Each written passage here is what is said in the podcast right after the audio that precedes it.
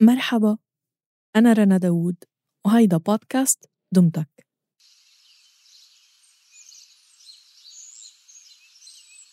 بربيع سنة ألف وتسعمية وثمانية وأربعين فاقت قرية خجوكي بسوريا على صوت طفلة محمد صالح شيخموس أحمد. هيدا الصوت ما كان بس بكاء طفل وليد، إنما غناء للحياة الكردية.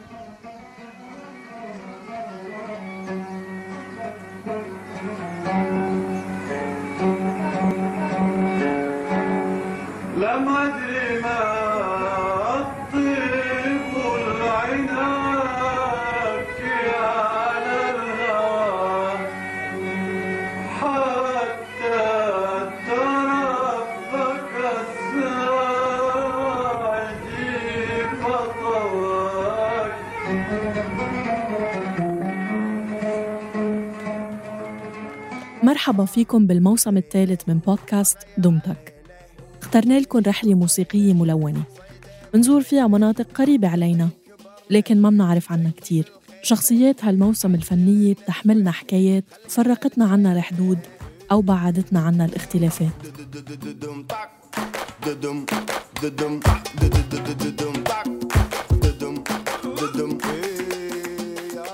بهالحلقة رح نتنقل ما بين سوريا ولبنان والعراق وإيران لنتعقب رحلة محمد شيخو اللي تمسك بتراثه الموسيقي الكردي وطور فيه برغم كل الصعوبات.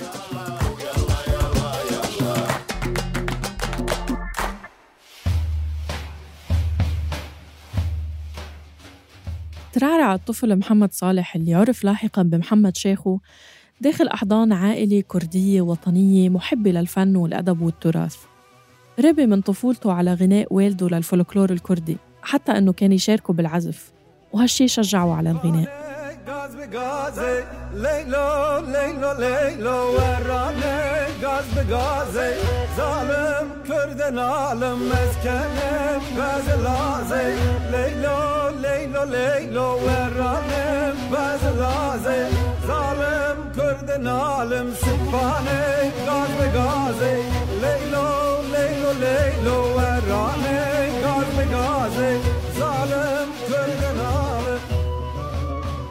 طفولة محمد شيخو كانت محطة انطلاق لتعلم الموسيقى الكردية.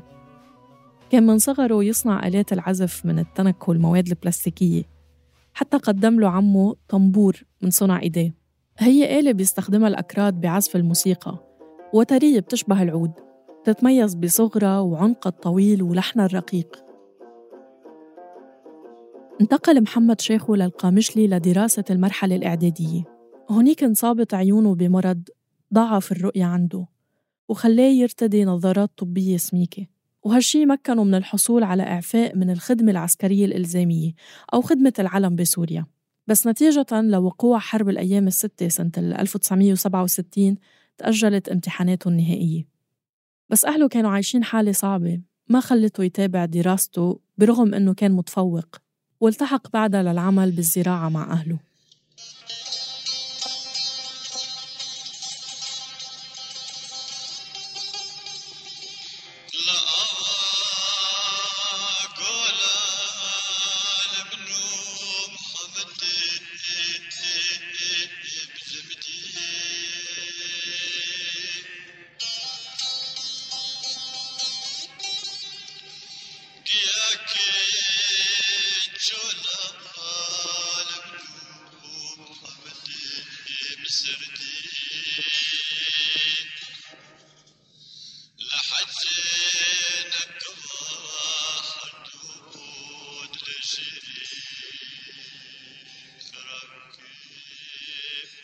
شغله بزراعة القطن خلاه يتنقل بين القرى لحد ما التقى بقرية خربي كرمة بخليل يزيدي وحسين طوفي وحليم حسو. كان محمد شيخو برافقهم بسهراتهم الفنية، عزف أغاني عربية لكبار الفنانين مثل فريد الأطرش وصباح فخري وغيرهم، وهالشي خلاهم يتعجبوا من عزف محمد شيخو وغنائه باللغة العربية بشهادة حسين طوفي. وفعلا استطاع أنه يطور نفسه بالغنى وباللغة الكردية، وقرأ العديد من الأشعار منها شعر جكر خوين.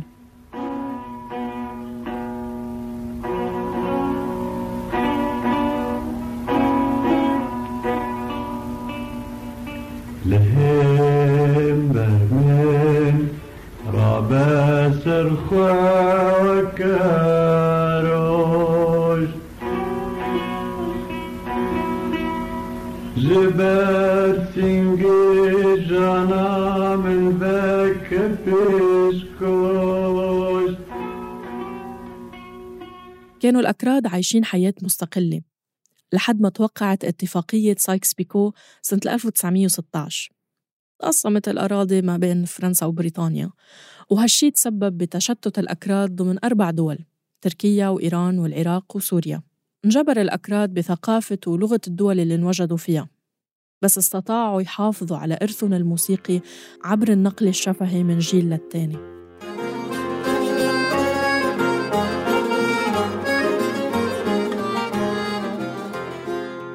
كانت الموسيقى الكردية ذات طابع كلاسيكي فولكلوري، باستثناء ما أضافه الفنان من أصول أرمنية ارام ديكران، سواء من مقامات وإيقاعات مختلفة عن الأغاني الشعبية. ومحمد شيخو بدوره كان يختار الأبيات الشعرية ذات المضامين والدلالات الرمزية، حتى أخذ الموسيقى الكردية باتجاه طابع القومية والحب.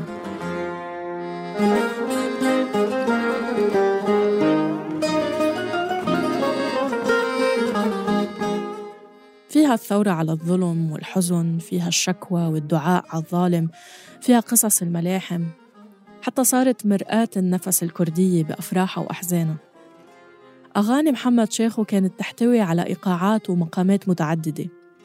هالشي كمان كان نتيجة تواجده ببيروت وغنائه ببغداد، وتأثر بالموسيقى الفارسية بإيران، مثل ما خبرنا أخوه الأصغر بهاء شيخو لما وصف لنا رحلته الفنية. جنابك تمشي وبركات فروك حرير البال بكات، جنابك تمشي وبركات فروك حرير البال بكات، جاني من معود اللي انفكات دلوقتي روك ظالكات، سرمت وهشوا كله أمان أمان أمان دلوك أمان أمان أمان دلوك درد يا رتبه كله جاني عشق دلوك. بأواخر الستينات غادر محمد شيخو مع الطنبور على بيروت عشان يدرس ويشتغل، ومنذ وصوله اشتغل بمعمل صناعة الجلود، واشترى البوزق وهي آلة وترية بدأ العزف عليها مع فرقة نوروز.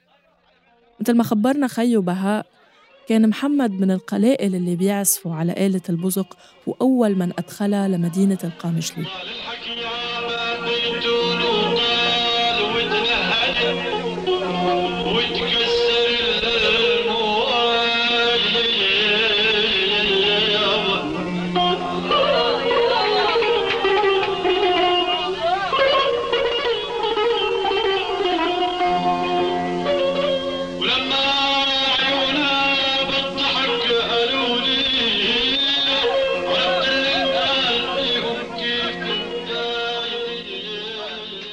انضم محمد شيخو إلى فرقة سركوتن اللي أسسها كل من كمال شنباز ومصطفى جمعة، وشارك مع الفرقة بإحياء الحفلات الغنائية اللي كانت تقيمها لجنة الفن الكردي بلبنان دعماً لثورة كردستان العراق. في حفلة حضرها رئيس الوزراء اللبناني بوقتها صائب سلام، وكمان بثت بعض أغاني محمد شيخو على الإذاعة الرسمية اللبنانية.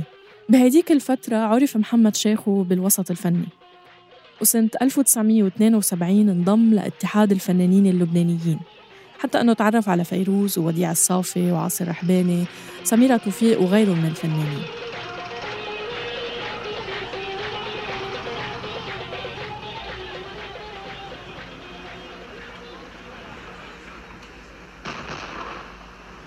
لكن بسبب الحرب الأهلية اللبنانية اضطر يرجع على سوريا، وأحيا نشاطاته الفنية اللي وقف أمامها نظام البعث الحاكم باعتقاله ومنع نشاطاته، حتى انتقل لكردستان العراق وزار بغداد اللي سجل فيها عدد من أغانيه مع راديو بغداد، وكمان عمل على تسجيل أغنيتين مع تلفزيون كركوك اللي قدم برنامج عنه وبث أغانيه. هديك الفترة انعرف محمد شيخو بين أبناء شعبه، وتعرف على بعض فناني كردستان العراق مثل شمال صائب وغيرهم.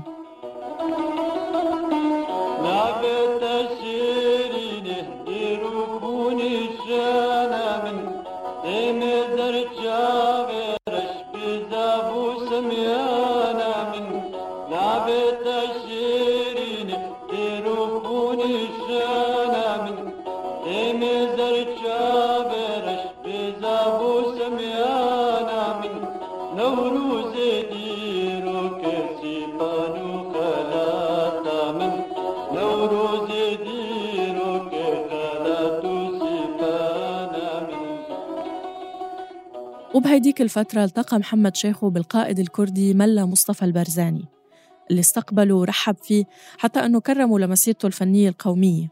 بس بمنتصف السبعينيات رجع على سوريا واستكمل نشاطاته الفنية، والنظام الحاكم ما كف عن الضغط عليه بسبب مضامين أغانيه القومية واعتقلوه عدة مرات.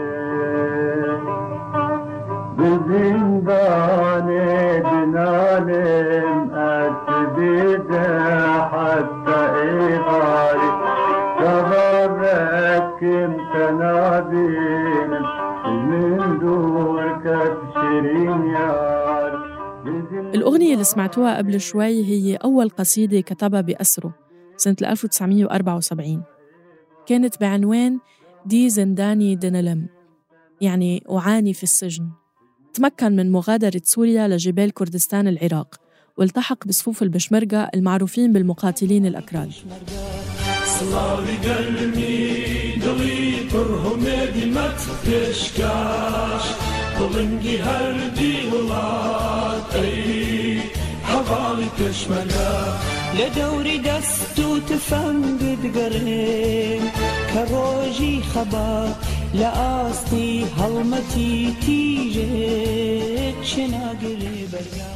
وبعد ما رسمت الحدود العراقية والإيرانية بموجب اتفاقية الجزائر بمنتصف السبعينيات، انتقل برفقة البشمرجة لكردستان إيران وعمل على تشكيل فرقة فنية بمعسكر الربط، وكان زار مدينة مهاباد وسجل ألبوم غنائي بعنوان أي فلك، إضافة إلى كاسات من مهاباد منبع الشهداء.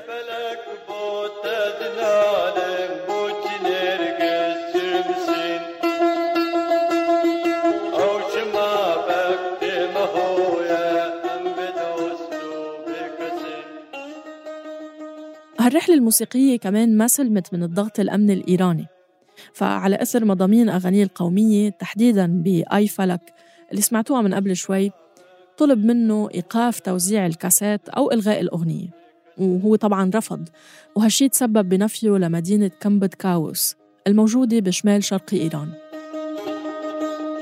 كان محمد شيخو عنده إصرار على الحياة والتعلم، حصل على شهادة دبلوم باللغة الفارسية وكان يدرس اللغة العربية بمنفاه.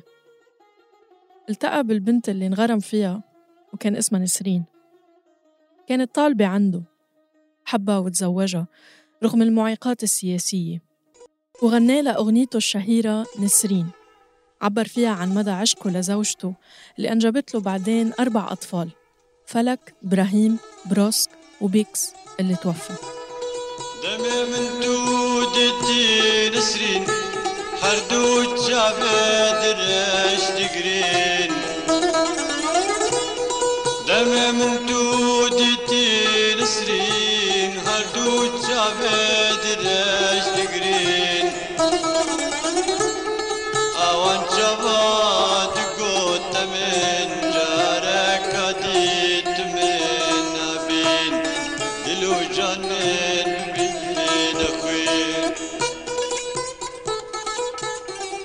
خلال تواجده بإيران صدر مرسوم عفو بسوريا للموجودين خارج البلاد شو ما كان سبب مغادرتهم، بس محمد شيخو كان رافض يرجع على سوريا.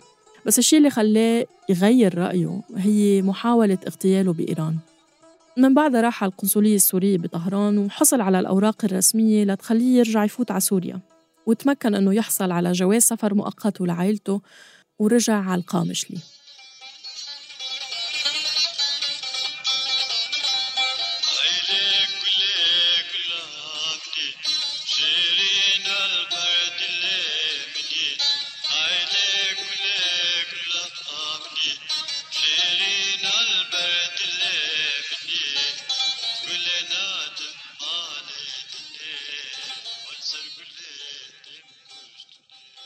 وصل على دمشق ببداية الثمانينيات وبقي أكتر من أسبوع بالتحقيق لحد ما قدر يسافر على مدينته القامشلي. بعدها بدأ نشاطاته الفنية وأسس فرقة موسيقية ودرس الموسيقى. سنة ألف وتسعمية وستة وثمانين قدر يسجل آخر أعماله، وبالسنة اللي بعدها قدر مع خيه الفنان بهاء شيخو أنه يفتتحوا محل التسجيلات الغنائية وأطلقوا عليه اسم فلك.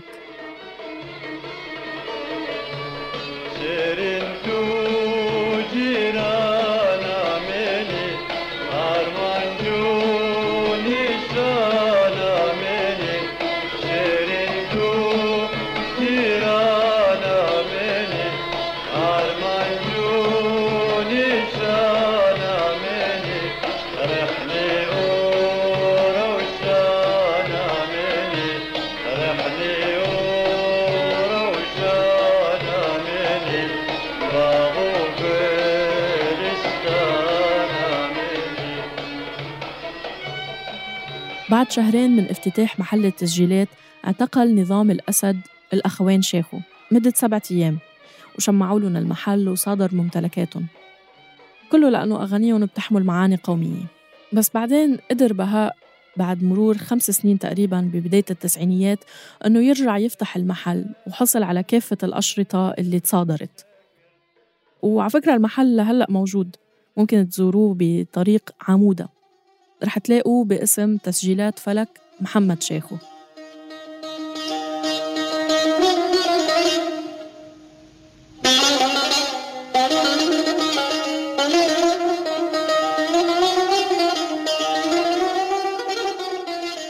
محمد شيخو كان مصاب بمرض وراثي اسمه متلازمة مارفان، حتى أنه انصاب بجلطة قلبية أدخلته للمستشفى الوطني بالقامشلي مدة يومين أو ثلاثة، رفقه خلاله خيو بهاء.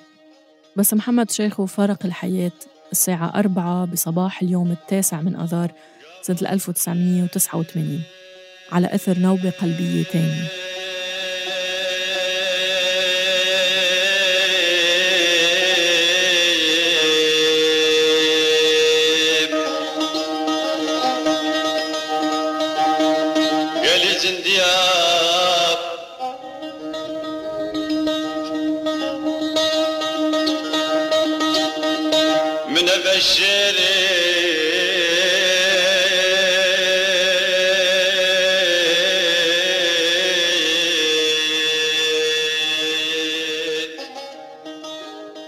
كأنه محمد شيخو كان متوقع رحيله بالربيع، حتى أنه ترك وصية بآخر أغانيه وكان اسمها غافا إزميريم، كان كلماتها بتقول: عندما أموت أيها الأحياء لا تدفنوني، كل آذار أيقظوني.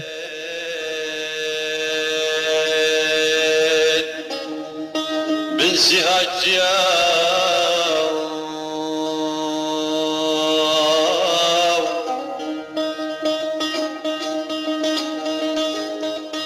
حلقة من دمتك بحثوا كتاب دينا عبد الله، شاركها بالإعداد والترجمة محمد محمد، تقديم وتحرير رنا داود، وتصميم الصوت تيسير قباني، النشر والتواصل مرام النبالي. شكر خاص للفنان بهاء شيخو اللي مدنا ببعض المواد والمعلومات عن خيو. روينا لكم هالقصة وكل قصص الموسم بناء على المصادر المتاحة لنا. شاركونا آراءكم وتقييمكم، منحب نسمع منكم عبر تعليقات مكتوبة على السوشيال ميديا أو من خلال رسائل صوتية على واتساب الخاص بصوت. اشتركوا بقناة دمتك على تطبيق البودكاست اللي عم تسمعونا عبره. دمتك من إنتاج صوت.